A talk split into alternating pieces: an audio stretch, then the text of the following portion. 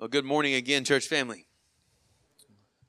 We are uh, just so thankful that you're here this morning as we continue uh, in our service. We come to the time uh, of the sermon, and we are been following through uh, the book of Matthew uh, so far, uh, kind of the last couple of weeks, and so we are in Matthew 10 still. So if you have your Bibles, you can turn there to Matthew 10.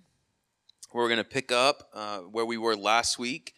Uh, so I'll just remind you, uh, maybe you weren't here last week, but we talked about how uh, we see Jesus in uh, Matthew being motivated by compassion.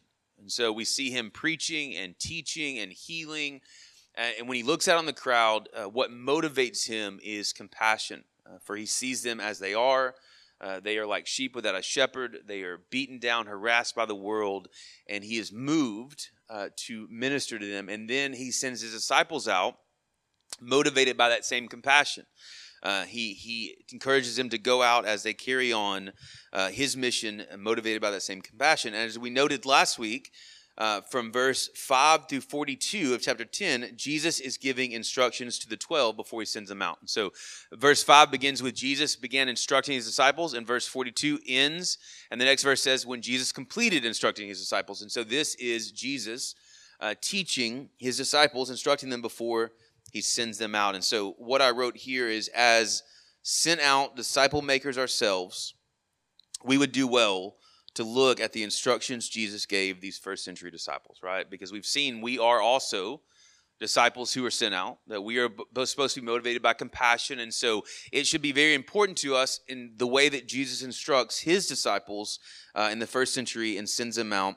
And while their particular mission is localized, the principles found within these instructions are repeated uh, first to any who would follow Jesus, and then again to the disciples themselves later in their time with Jesus.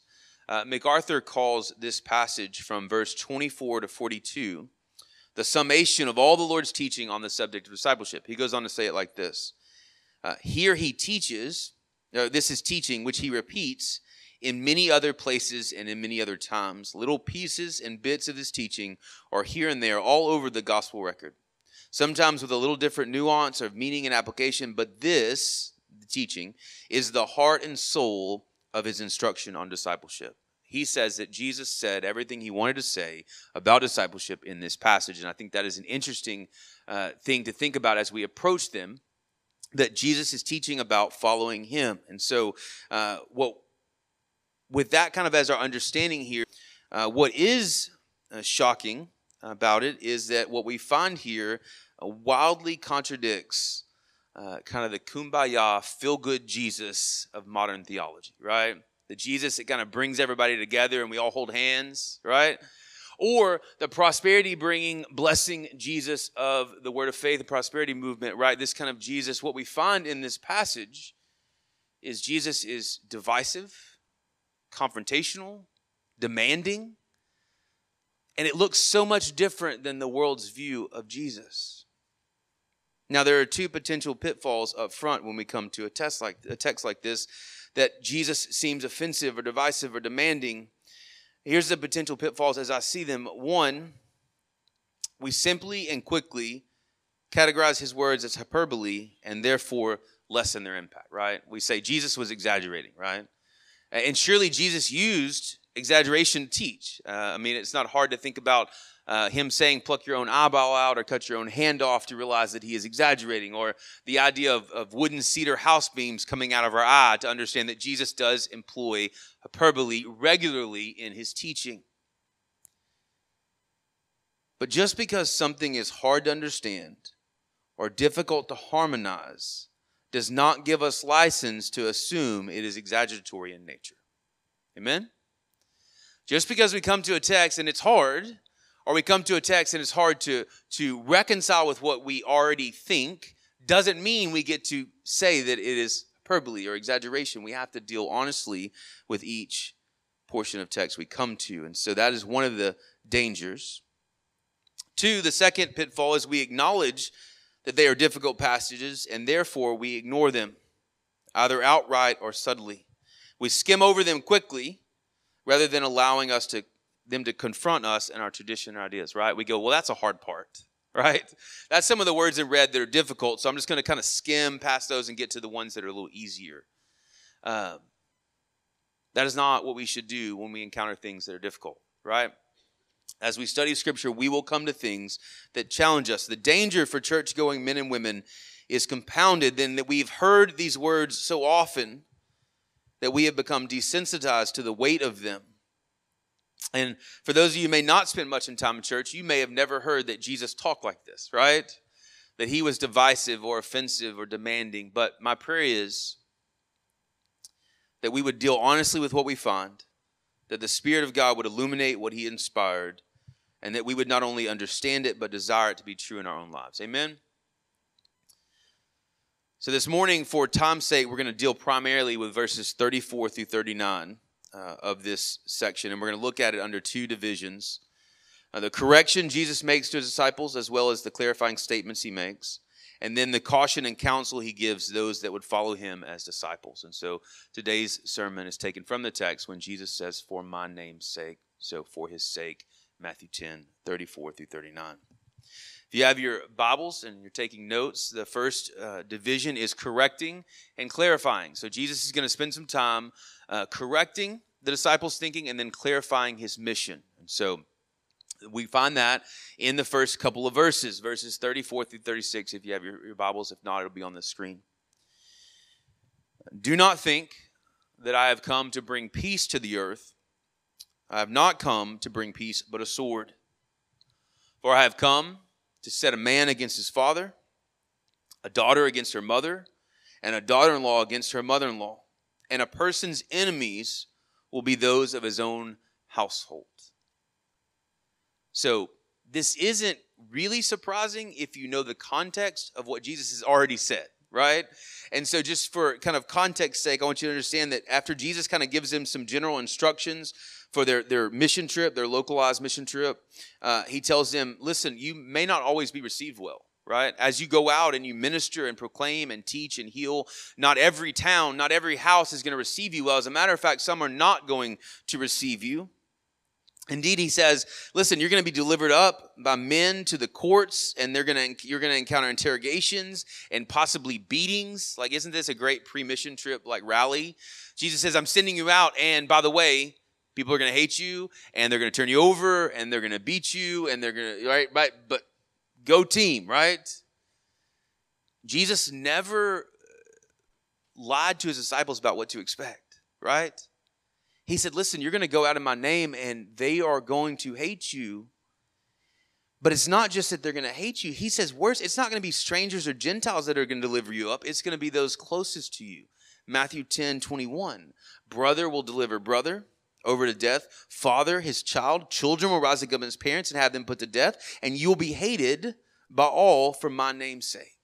So when Jesus gets around to saying, I came to bring a sword, uh, it's no longer shocking because he's already said that this is going to be a divisive time. But what may be shocking to the disciples is that here Jesus acknowledges not that this delivering up and betrayal among families will mean that things are not going according to plan but that they are going exactly as he planned for them to go. So we would think maybe Jesus is saying, Listen, I hate it for you, but this is going to be rough and it's not exactly what I want for you. But Jesus says, I came to bring a sword. You're going out and, and you want to experience peace, but I didn't come to bring peace. I came to bring a sword. Do not think that it is strange that brother will be against brother, that father will be against son, and son will be against parents. I did not come to bring peace to the earth.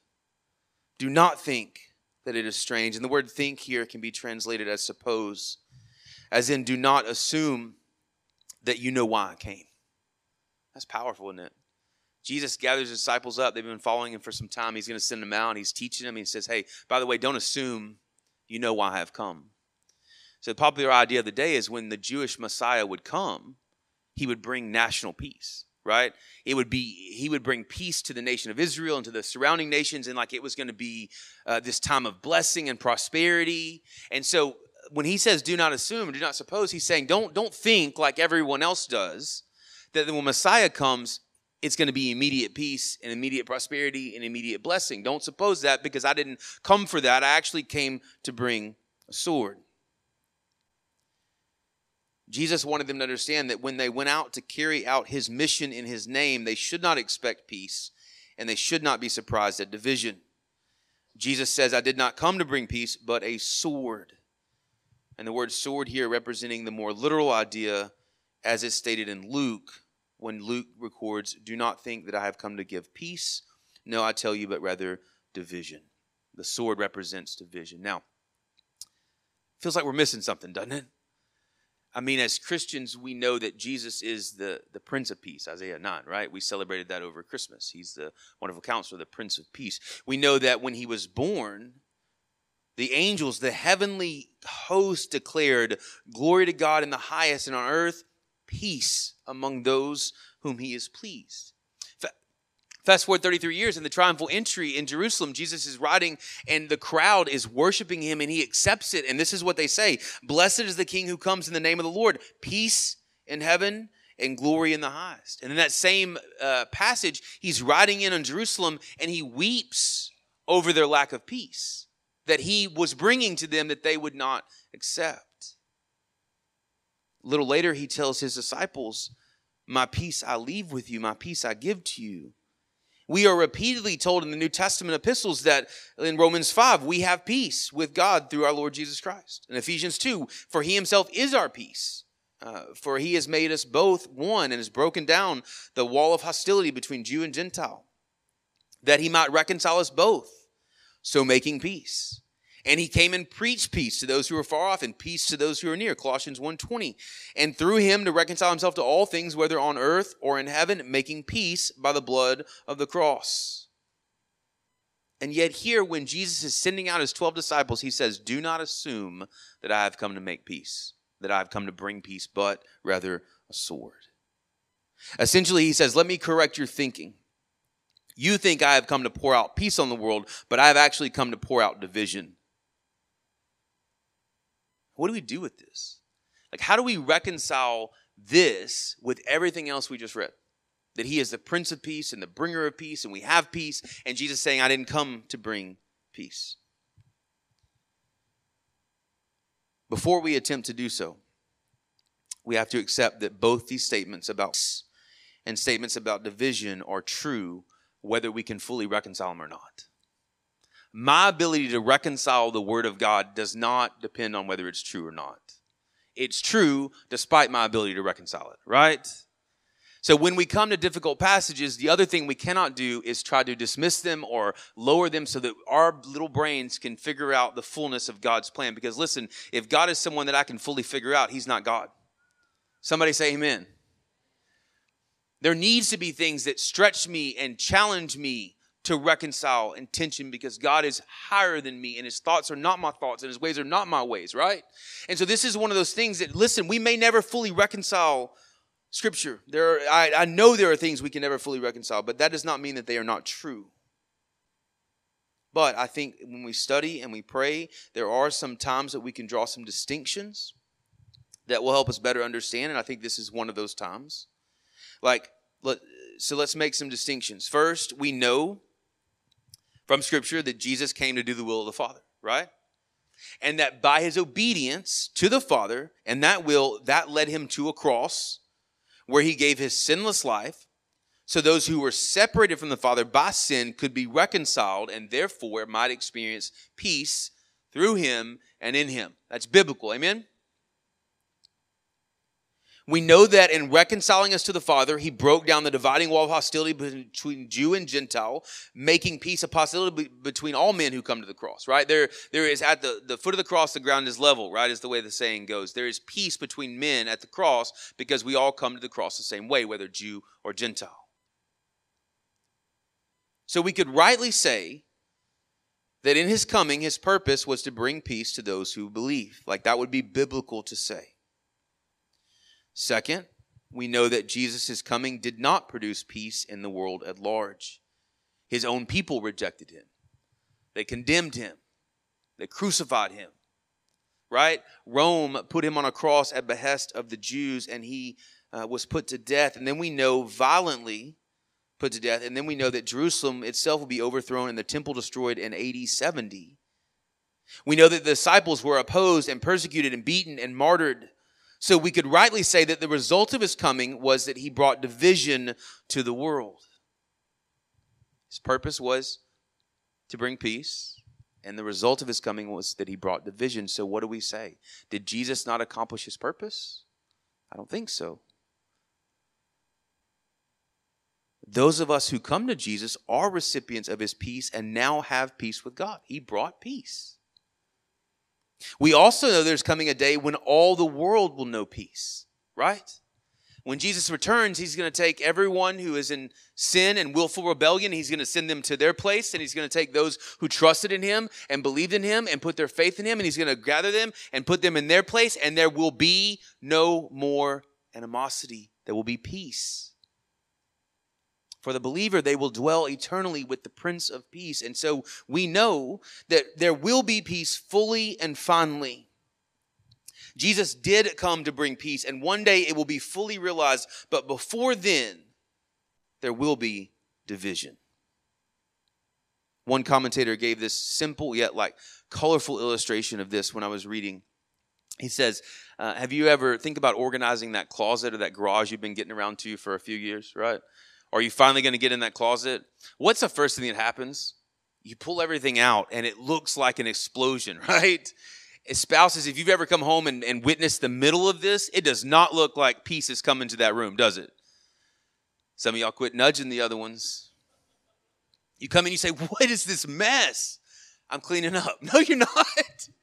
right? But we know that to achieve peace or organization, there is division and chaos that has to happen, right? In the same way, when Christ comes, he does come to bring peace, but there is division that will happen. There will be division because, listen, and this is why. This is why I can say, beyond a shadow of a doubt, until Jesus returns, there will be division. Because at any given time, there will be those who are at peace with God through Jesus Christ and those who are at war with God with their sin. There exists two kingdoms that are simultaneously and by nature incompatible. There's the kingdom of God and the kingdom of man, and it is incompatible, and therefore there will always be division. We see it in the marketplace. We see it in the social order, and we even see it in the same household, which is where Jesus turns now as he clarifies where this division will take place. So Jesus says, I did not come to bring peace on the earth, but I came to bring a sword. Divide. So, where will that division happen?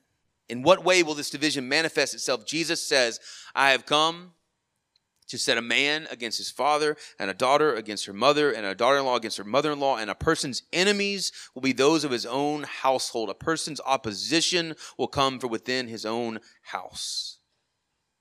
And there's a word play here that we miss in English. The word set means to cut in two, to, to divide. So Jesus says, I came to bring a sword to cut or divide a man against his father and a daughter against her mother and a daughter in law against her mother in law, right? What Jesus is doing here, though, is Jesus is quoting Micah 7 6. Micah 7 6 says, For the son treats the father with contempt, the daughter rises up against her mother, the daughter in law against her mother in law, a man's enemies are the men of his own house. So Jesus is saying, like, this is, this is what is true. And the question I have for you this morning is do you understand that coming to Jesus, experiencing salvation, moving from the kingdom of darkness to the kingdom of light, immediately puts you at odds with those still in the kingdom of darkness. To be a friend of God is to be an enemy of the world and those in the world. Period. So when we come into the kingdom of light and we experience peace with God through Jesus Christ, we also inherit a war, a battle with a world that is anti God and anti Christ. The world is increasingly hostile to the Christian worldview. Like in other countries, this is way more easily seen and understood. To come to Christ is to be shunned, driven from your home, and possibly even put to death by your own family. This is a reality for many Bible believing Christians across the world. Here in America, there's little chance you'll be put to death for your faith, but do not for a minute think that you will not experience this division if you are a Christian. The world is increasingly hostile to the Christian worldview. It has been and always will be incompatible with the world system. The closer and more faithfully you follow Jesus, the more your life is going to provoke and incite the world, and the more you will see the reality of Jesus' words to his disciples I have came to divide even among family. This is what Jesus says. He says the result of him coming will be division. And if you have not or are not experiencing this, you are either not following Jesus very boldly or you have withdrawn from the world. Because Jesus clarifies that even the most closely held bonds of human affection, parents and children, are not stronger than the division caused by following him. Let me say that again. The most closely held bonds of human affection are not stronger than the division caused by following Jesus. This is the reality Jesus wants his followers to know as they go out to represent him, as they go out to proclaim the kingdom of God. This is what he wants us to know, and this is why he first corrects and then clarifies. In the same way, many Christians believe today that if they trust in Christ, all their troubles will disappear. Right? Their life will be peaceful and full of blessings. Some pastors even go as far as to promise prosperity and a life of ease to those who will come to Jesus. No wonder so many people are discouraged in the church. No wonder our young people are walking away from the faith by high school or college. No wonder we are seeing a rise in people who identify with no religion at all. What do you expect when people who have been sold a bill of goods that is completely opposite of what Jesus said we should expect? Jesus says expect division, expect hatred, expect war, and we promise people peace and prosperity. So when war comes, they're not ready. It's not what they signed up for. So let me ask you a question. If you come to Jesus, will you experience peace? With God, yes, absolutely. With the world, no. You will not experience peace with the world. To be a friend with the world is to be an enemy with God, and therefore to be a friend of God is to be an enemy of the world. You may even lose some of your closest relationships because your beliefs and worldview are radically different than those closest to you. And as much as you try and make peace, it may not be possible. Know that. Jesus did not lie to his disciples. He says, Listen, I came, and the result of that is there's going to be division even among the closest of relationships. So why not avoid it altogether? I mean, can I just follow Christ quietly? Can I adopt a worldview and of live and let live? Like, what if people just don't know that I'm a Christian and then we won't have to divide over it? Interestingly enough, it is though Jesus anticipates this type of questioning and answers it even before the disciples ask it. So after he corrects and clarifies, he moves to cautioning and counseling. We find that in verses 37 through 39. These are some of the hard words, hard sayings of Jesus that we find here. Cautioning and counseling, Jesus says, Whoever loves father or mother more than me is not worthy of me. Whoever loves son or daughter more than me is not worthy of me. Whoever does not take his cross and follow me is not worthy of me. Whoever finds his life will lose it, and whoever loses his life for my sake will find it. Three times Jesus says the words, is not worthy of me. These are powerful words. These are frightening words. These are depart from me, I never knew you kind of words, right? Jesus says that there is, these are not worthy of him. There's a warning here for any of those who claim to follow Jesus. Indeed, listen, Jesus not only used his words instructing his disciples, there was another time when Luke says great crowds were following him, and he turned around, and this is what he said if anyone comes to me and does not hate his mother and father and wife and children and brothers and sisters, yes, even his own life, he cannot be my disciple. Whoever does not bear his own cross and come after me cannot be my disciple. So, this is not just a warning for the 12. Jesus told a whole crowd of people if you want to follow me, you cannot love your mother, your father, your spouse, your children, even your own life more than you love me.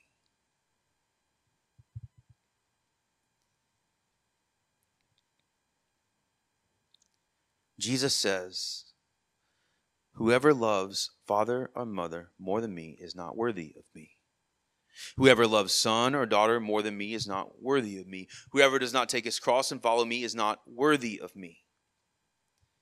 Now, the context of the first two are easy to see. Like Jesus had just finished saying that he came to bring division even among the closest of families. And so, what happens when by following Jesus you come into direct conflict with your family? When following Jesus and his call on your life puts you at odds with your parents, what do you do? When following Jesus and his lordship of your life puts you at odds with your children's choices in their lives, what do you do? I know someone who chose to walk away from the faith and has forbidden her own parents from even naming the name of Christ to her child, their only grandchild.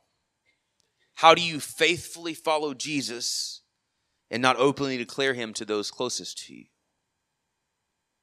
Do you follow Jesus knowing that your relationship may be destroyed? Or do you put that relationship with your child and your grandchild ahead of your relationship with Jesus? What do you do, parents, when your child wants to participate in something that regularly takes them out of gathering with the church body? Do you disobey the scripture to not forsake the gathering of yourselves together to make them happy? Or do you risk upsetting the family dynamics to be faithful to Christ? These are situations we find ourselves in every single day. Matter of fact, we studied about them in Bible study this morning. The choice to remain faithful or to bow to pressure of the world, to family, to influences, even to our own desires. Here's what Jesus warns Whoever loves father or mother or son or daughter more than me is not worthy of me. The word love here is phileo, which carries the idea of being friends with or friendly. The idea is when you combine it with the words more than, Jesus says, if you are more concerned with the relationship between your parent or your child than your relationship with me, you are unworthy of bearing my name as a follower. That is powerful.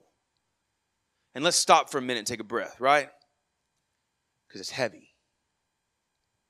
Jesus says, if you place a relationship ahead of me, you're not worthy.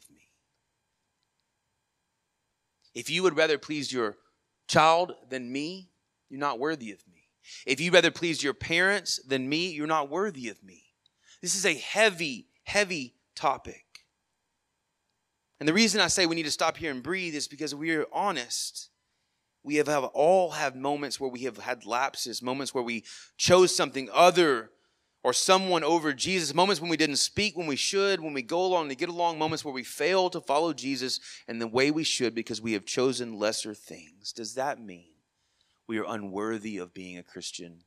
What does that mean for me, for my salvation? First, let me assure you from Scripture that making mistakes does not disqualify you from following Jesus. Okay? So breathe. Peter. Peter, the one that said he would die with Jesus, denied him three times. Why? Fear of man, wanted comfort, didn't want to be persecuted, right? He denied him three times, and yet he would go on to serve Jesus and to follow Jesus Timothy, Paul's protege, the one that Paul felt confident enough to leave and oversee this church plan in Ephesus and help appoint elders there to care for the church. Paul had to encourage him to stop being ashamed of Paul's imprisonment, to stand firm and be faithful, implying that at least Timothy had been wavering. Otherwise, there's no need for the instruction. And to pick on Peter again, because it's easy. There was a time when Peter loved his religion and his Jewish friends more than he loved following Christ and his freedom. And so he withdrew from the Gentiles and went to the Jews. And Paul had to rebuke him in front of the whole church because Peter failed when chosen a relationship with God and the freedom he has in Christ and a relationship with the religious leaders. Peter faltered. Faltered. If these giants of faith can falter, then friend, be encouraged that we can. And we will.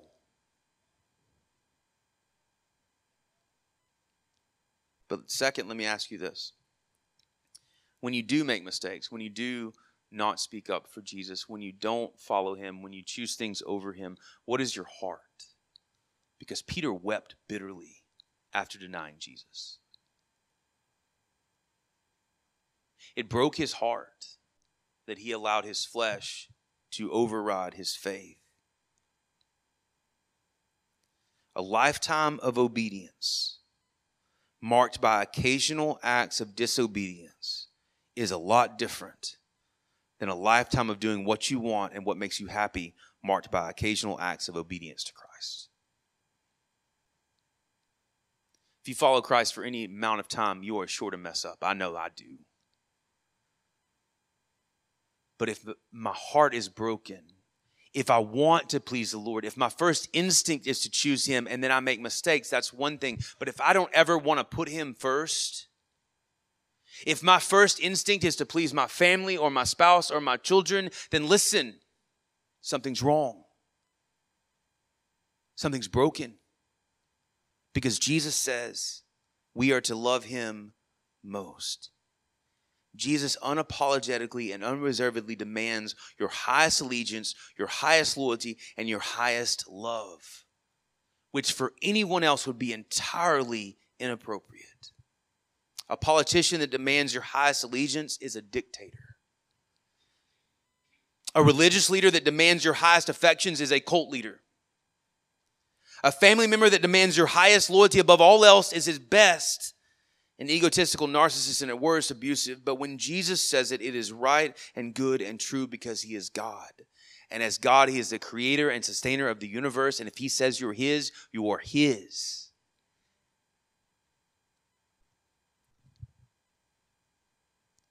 Not only is he the creator and sustainer, he deserves our highest allegiance, our highest loyalty, and our highest love. But furthermore, we are His not only in creation, but in recreation, bought by His precious blood. The Bible says you are not your own. You have been purchased, right? So not only do I owe Him allegiance as my creator, uh, it is as my recreator who brought me to life. Listen, if you cannot or will not accept that, then it is not too much of a stretch to see why Jesus says you are not worthy of Him. Jesus says that he deserves our highest loyalty, our highest love. If you consistently place other relationships over Jesus, then you need to seriously ask yourself if he is your Lord and Savior or if you have made an empty profession.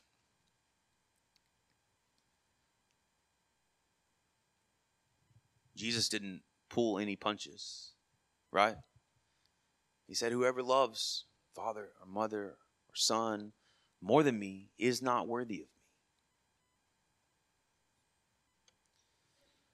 What this is not is is an excuse not to love your children, your parents, your neighbor, your spouse. Like we are commanded to love and to love well, to obey our parents, to sacrificially love our spouses, and to love and nurture our children. But in comparison to our love for Jesus and our seeking His will and good for our lives, every other relationship, no matter how deeply our love, must pale in comparison.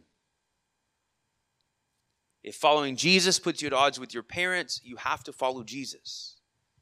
If following Jesus puts you at odds with your children, you have to follow Jesus. Not only do you have to, you want to, because He's your Lord and Savior. But listen, I wish we could stop there, but Jesus doesn't stop with our relationships. He goes further to our very life. Whoever does not take his cross and follow me is not worthy We may be willing to say, I would choose Jesus over my kids, I would choose Jesus over my spouse, but would you choose Jesus over your very life? Because take up your cross refers to being executed. Like at this point in the disciples' life, the only meaning for take up the cross was to be executed by a Roman squad on a cross. To take up the cross was the moment after the trial and the beatings when the victim actually shouldered the instrument of his execution, the beam, And then he would go through a howling, bloodthirsty mob. And at that point, he was a dead man. He had no legal rights. He was a non person. Anyone could do as he pleased to him. He could be struck and spit on and abused, and there, he had no rights. He walked through the crowd to his own execution. Only the worst and most powerless criminals bore a cross to die in prolonged agony. So don't miss the weight when Jesus says, Whoever will not march to his death is not worthy of me. We, of course, know that within three years of saying this, Jesus took up his own cross and went to Calvary. So to take up your cross and follow him took on a whole new meaning. Can you imagine that? Jesus says, "Take up your cross and follow me," and they think, "Okay, that's I can do that, right?" Because we're just following and you're going from place to place and preaching and proclaiming and healing and yeah the pharisees don't like you but everybody else kind of loves you so i can do this right? Uh, would you mind if i sat on your right or left hand or right when you come into your kingdom can i rule with you? And then he says no um, this is the cross that i meant. As he's nailed to a roman cross right? All of a sudden take up your cross and follow me took on new meaning. When I say take up your cross and follow me, I meant all the way to the finish line. Listen, to take up the cross is by necessity to lay everything else down. It is to willingly embrace being put to death. It is to choose to follow Jesus in his self emptying, humble, obedient march to Calvary. It is to love God more than anything else and be willing to lose everything else, even your own life, if necessary. Which to our American comforted sensibilities seems completely absurd, right? I mean, doesn't God want me to be happy and prosperous and to bless what I put my hands to, right? Doesn't God have a wonderful plan for me? Doesn't He want me to be successful? Surely God wants for me what I want for myself. And yet, we are left with this statement of Jesus that says, If you're not willing to follow me all the way, you're not worthy of me which is why we do a disservice to someone when we tell them God loves them and has a wonderful plan for their life if they come to Him. Would we dare say that to a Muslim girl who coming to faith might mean her very death by the hands of her father? Would you tell her God had a wonderful plan for her life? What about for the Hindu boy that converting will ostracize him socially and economically and he will be ruined? Will you tell them that God has a wonderful plan for his life? Then why do we still feel so comfortable in America telling people that God has a wonderful plan for their life when we don't know what persecution they're going to face? We don't know what their God's plan is. God's plan for their life may be to pour out their life in seemingly fruitless and thankless labor only to face persecution and martyrdom. What if God's life for their plan for their life doesn't involve comfort at all, but hardships and difficulties? Do we wonder why, when things go bad, people walk away from the faith. When a follower of Christ is faithful and they still lose their loved ones. When a follower of Christ is faithful and they still face crippling disease. When a follower of Christ is faithful and they still experience financial hardships. We think it's strange. Jesus said, to follow him is to take up his cross and follow Jesus' call is to follow him is a call to take up a cross, to die to self daily and to follow him. This is the warning he gives those that would follow him count the cost. After another similar area of teaching, he says, What would you do if you were going to build a building? You would sit down and you would count the cost to see if you could finish it. Or what general would go to war? What king would go to war without first seeing if he could meet the enemy? And if he couldn't, he would try to make peace. He says, Therefore, count the cost to following Jesus, and the cost is everything.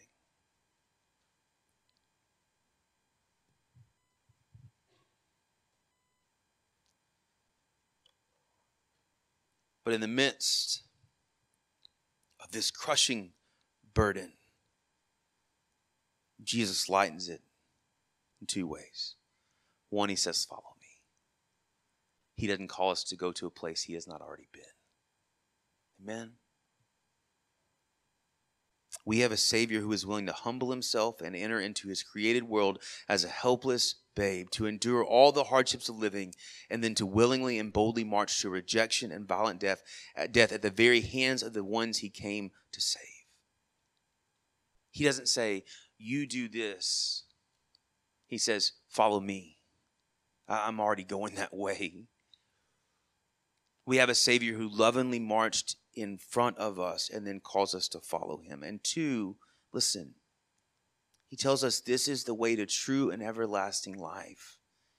His counsel for all men and women that would follow him is this if you lose your life this way, you will find it. That's what he says in verse 39, right? Whoever finds his life will lose it. Whoever loses his life for my sake will find it. The idea here is if you choose something over Jesus and you find your life apart from Him, no matter how long you live it, no matter how big you build it, no matter how many awards or trophies or bonuses you get, you will lose it. So if you find it, if you find life in success, if you find life in love, if you find life in money, in prosperity, in winning, whatever it is, listen, you can find life in it for a little bit, but you are going to lose it. The word life here is the same word Jesus uses in Matthew 28 when he says, Do not fear those who kill the body, but cannot kill the soul. Same word, life. Rather, fear him who can destroy both soul and body in hell. Life here then is contrasted with the body. It is the center of who you are. It is your mind. It is your soul. It's your spirit. It's your identity. It's who you are at the core of your being. If you have anything other than Christ at the center, you will ultimately lose it. Anything else family, success, money, religion if it's not Jesus at the core of who you are, you will lose it because he is the King of Kings and Lord of Lords, and there is no one else that sits on the throne. That's it. And listen, here's the question What earthly life could possibly be worth losing eternity? What could you possibly experience this side of heaven that would be worth losing eternity?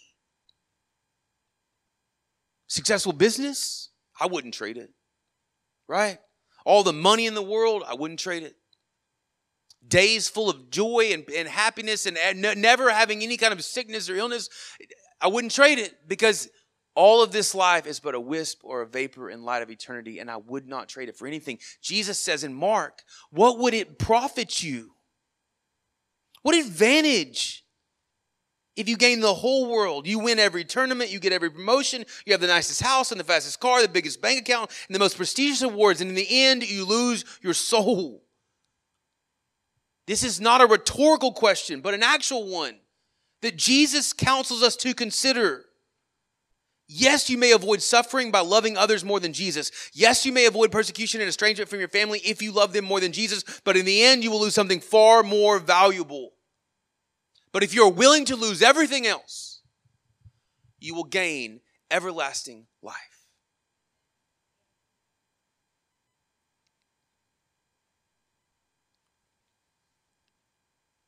This is his counsel to his disciples.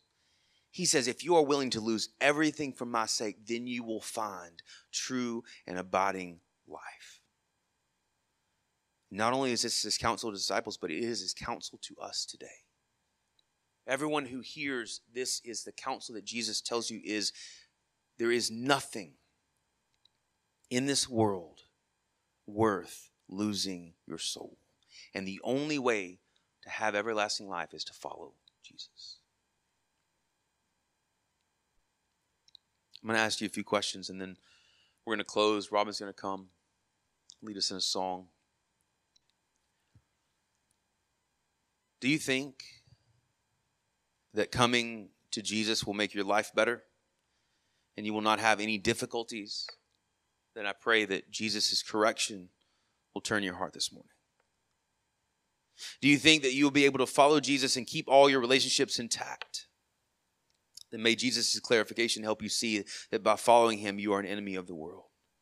Do you think you can love Jesus a little bit and everything will be okay?